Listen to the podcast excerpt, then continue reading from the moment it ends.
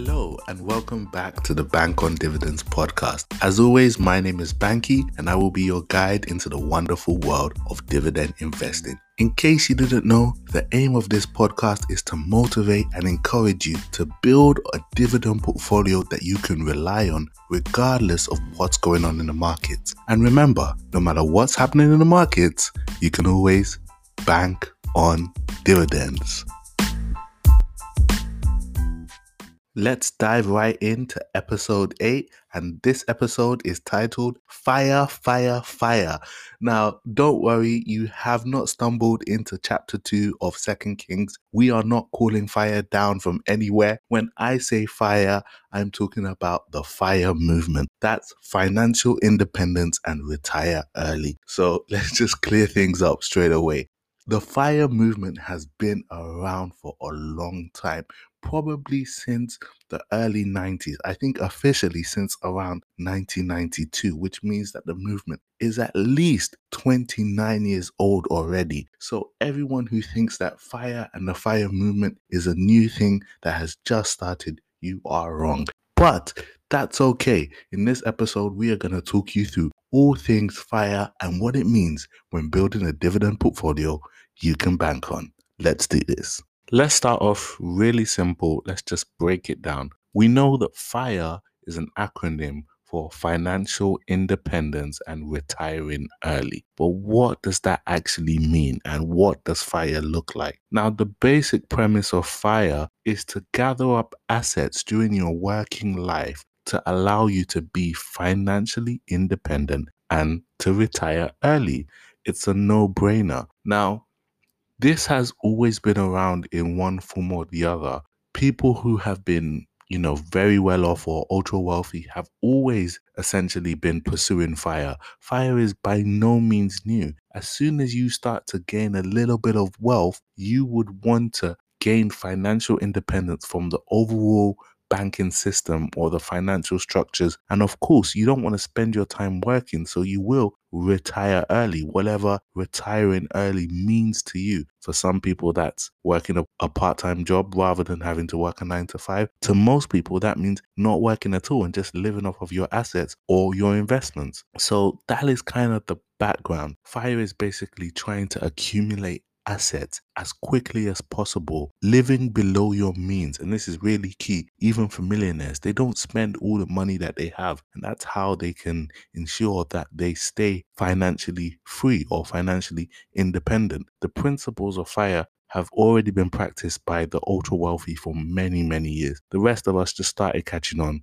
you know, in the last hundred years or especially since 1992 when the book Your Money, Your Life was written by Vicki Robin and it has changed the way people think. It's really simple. Store up assets that will pay you and allow you to keep up your standard of living well into retirement because you know those assets are going to continue to produce you income. Now, those assets could be property. Obviously, this is a dividend investing channel, so dividends are a big form of fire because a lot of people who have retired are now living off of dividend income, rental income, uh, business income. So they've set up businesses and that's producing them income. But whatever your asset is, it's allowing you to no longer depend on the financial system. That's mortgages, loans, going to work for a paycheck, all of that good stuff. And obviously, you don't have to work if you don't want to. So you can retire whenever you want. Nobody has to tell you that you can retire at 55.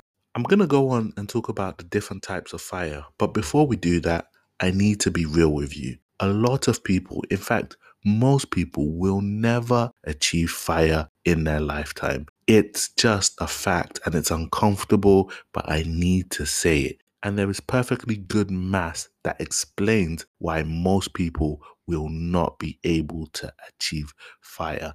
Now, we're going to make a few assumptions, but they're assumptions that you will already know. So let's break down the math. First of all, the average retirement age in the UK is 65. Now, let's say you retire at 65 and you've paid off your house, you've saved and you've got a very good interest rate. Your company have also paid into your pension pot and you retire with anywhere between 750,000 to 1.2 let's say 1.5 million If you were to live for another 20 years, that will take you up to 85. You would have to be quite frugal, you know, have no extra medical costs, no care costs in your later life for that money to really stretch to 20 years.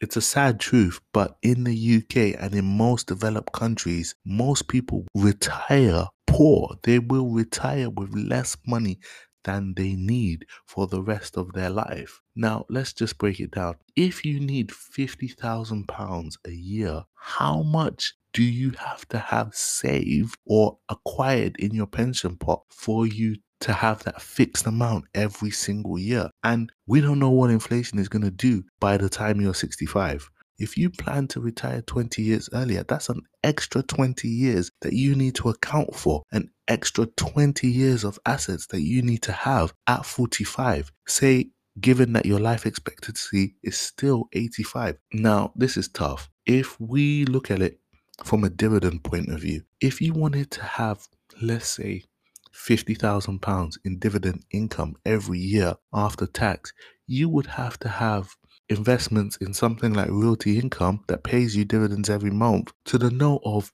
probably close to 2 million pounds just in that one stock to give you the dividend income that you need to survive for those 40 years of retirement. Now, you could average down, you could get a good rate and you could do all sorts of mechanisms in your working life to make sure that you do that. But still, two million pounds is a lot of money, and most people will never, never get close to that amount of money, even in their lifetime. Talk less of having it stored up for retirement. So that's a big, big drawback of the fire movement. The numbers are really, really huge, given that most people will already retire at 65 without the right funds that they need for the rest of their lives. Most people will end up having to sell their home to pay for their healthcare needs. So, fire is not actually achievable and realistic for most people. The vast majority of people will be financially stable, not financially independent, and will retire at 65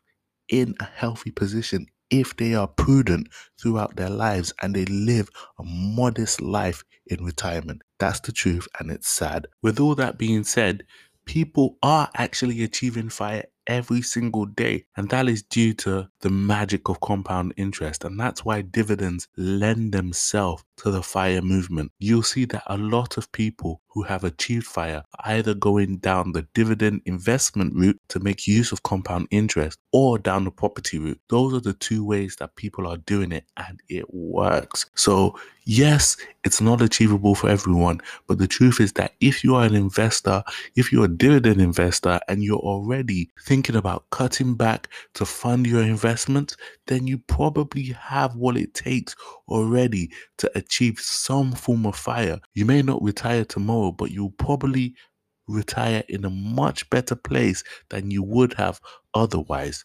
So, without any further ado, we're just going to talk through some of the most well known forms of fire. Now, first of all, we have fat fire.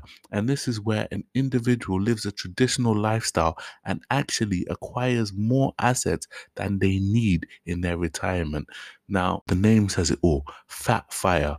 People are actually able to not just acquire the assets that they need, they actually acquire more. Now, this is easier to do if you know there were two of you earning in a household a husband and a wife. You're both you know investing. You both have your pensions. You pay off your house.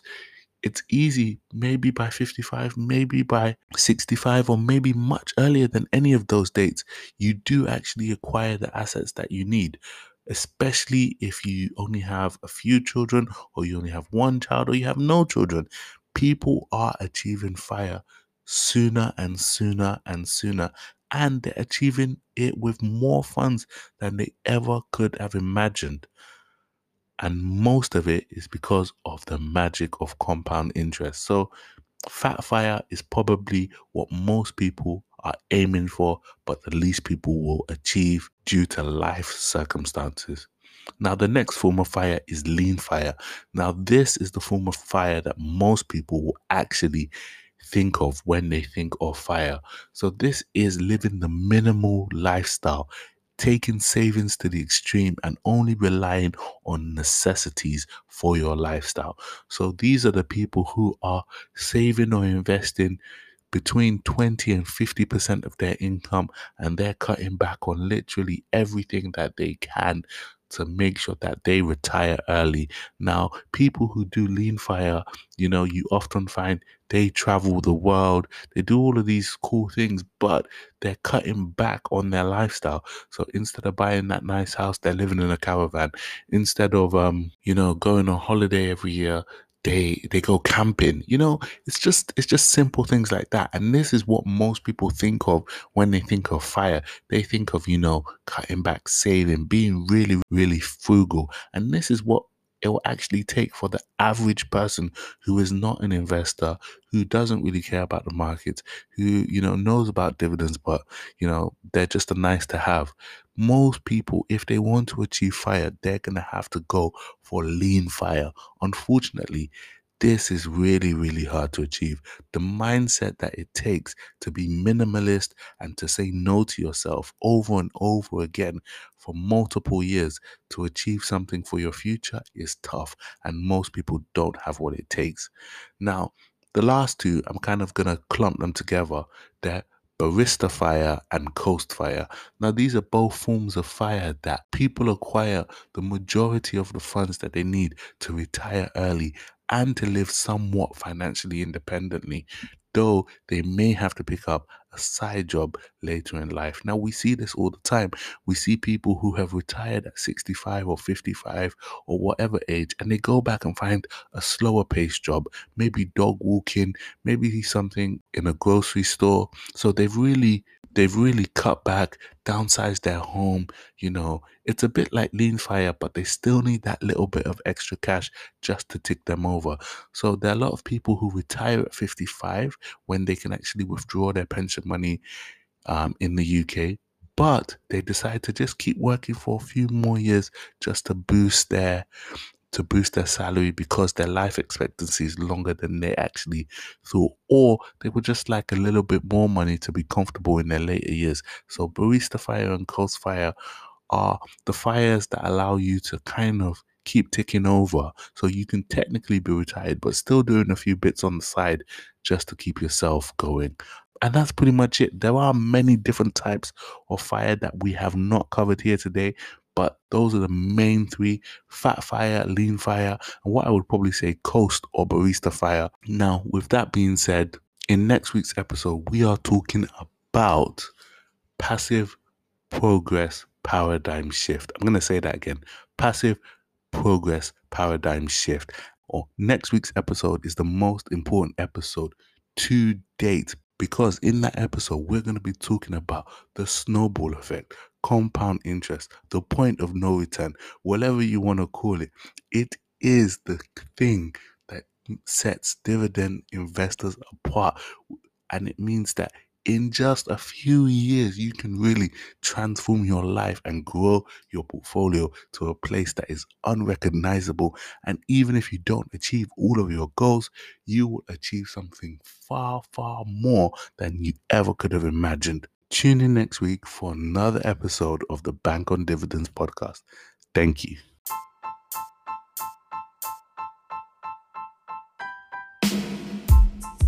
You've been listening to the Bank on Dividends podcast. My name is Banky, and remember, no matter what's happening in the markets, you can always bank on dividends.